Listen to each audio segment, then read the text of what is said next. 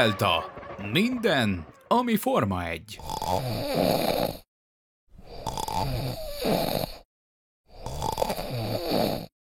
Na hát nagyjából valahogy így éreztem magam a futam közben, előtt és után. Nem történt sok minden, szóval valószínűleg a eddig legrövidebb podcast rész lesz, ez a azeri nagy díjas kibeszélő. De mivel nem csináltam külön részt a sprint futamról, ezért gondoltam inkább kezdjük azzal, bár arról sincs sok minden kielemezni.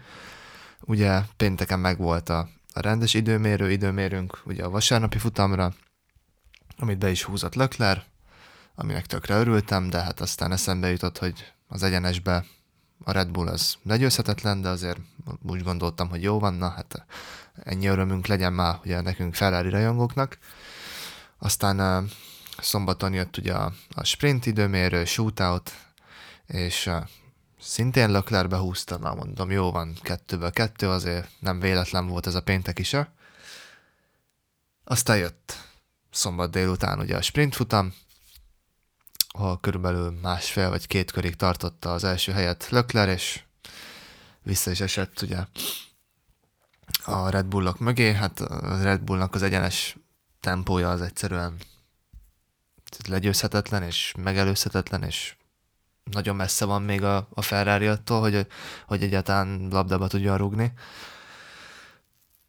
Aztán itt ugye eljött a nagy vasárnapi futam, mindenki már mondta, hogy milyen izgalmas lesz, ugye hát csak Bakuba vagyunk, azért 7,2 méteres a legkeskenyebb kanyar, ugye, hú, de izgalmas lesz majd itt, aztán tele lesz safety meg mindennel.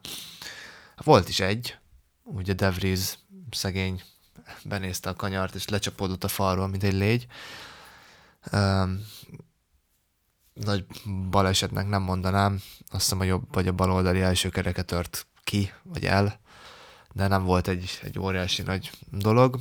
Ugye be is jött a, a safety a futam elején, és uh, Verstappen pont 3,2 másodperccel előtte ment ki, kereket cserélni, picit vissza is vetette, de hát nem sokáig nyilván. Uh, itt ugye Perez lépett első helyre, amit meg is tartott ugye a, futam végéig, tehát az utca királya Bakut behúzta ismét. Lökler pedig harmadik lett, ugye első helyre indult, hát nem is tudom, Verstappen ugye második lett, nem 10, 10x másodpercre volt lemaradva uh, Verstappen mögött, és Lökler mögött már jött Alonso elég gyorsan, tehát még lett volna egy pár kör, még az is benne van, hogy, hogy megelőzi Löklert. Szóval így lett, így alakult ki ugye a Perez Verstappen Lökler hármasunk a végére. Tehát konkrétan tényleg semmi nem történt a, a futam alatt a Devrizes safety car-ron kívül.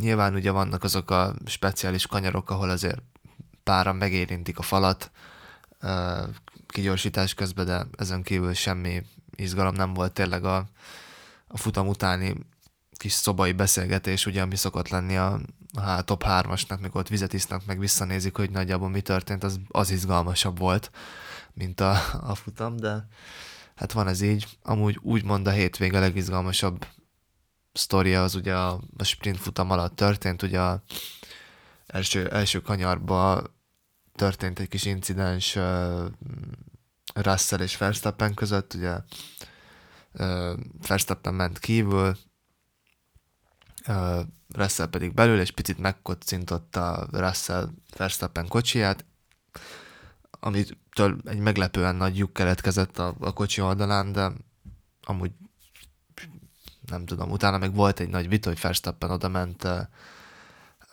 a végén ugye Russellhez, és, és segfejnek hívta, vagy dickheadnek, vagy minek, és akkor ebből egy nagy botrány lett, hogy nem tudom, én nem, szerintem ez egy tipikus vers, verseny, balesetnek mondható, mindkettőjük hibázott szerintem, de picit el volt nagy zolva. Nyilván lehet, hogyha Russell adom egy Verstappenhez, hogy bocs, nem direkt volt, akkor Russell, vagy Verstappen máshogy reagálja le. Nem így történt, de gondoltam felhozom, mert ez volt a, a nagy uh, dráma a hétvégén, hogy milyen bunkó volt megint Verstappen, pedig ő aztán ezt mennyiszer csinálta. Pff, húznám itt az időt, de igazából csak az időteket rabolnám, mert tényleg nincs, nincs másról beszélni. Jövő héten már is megyünk Miami-ba, aminek örülök. Ugye a második Miami futam. Tavaly egész jó volt, nem lesz sprint, ugye, halleluja. Ja, amúgy, hogyha bárkit érdekel, nekem annyira nem jön be ez, a, ez az új formátum, és ahogy láttam, a, amennyire izgatottak voltak a, vers, a pilóták, ahhoz képest szerintem nekik se jött be annyira. Hát majd meglátjuk, még ugye lesz öt idén, hogy, hogy mennyire nő a szívünkhöz, vagy sem, de nekem ez így, hogy pénteken van az időmérő, meg nem tudom, szombaton ez a kis mini. Nem volt rossz, de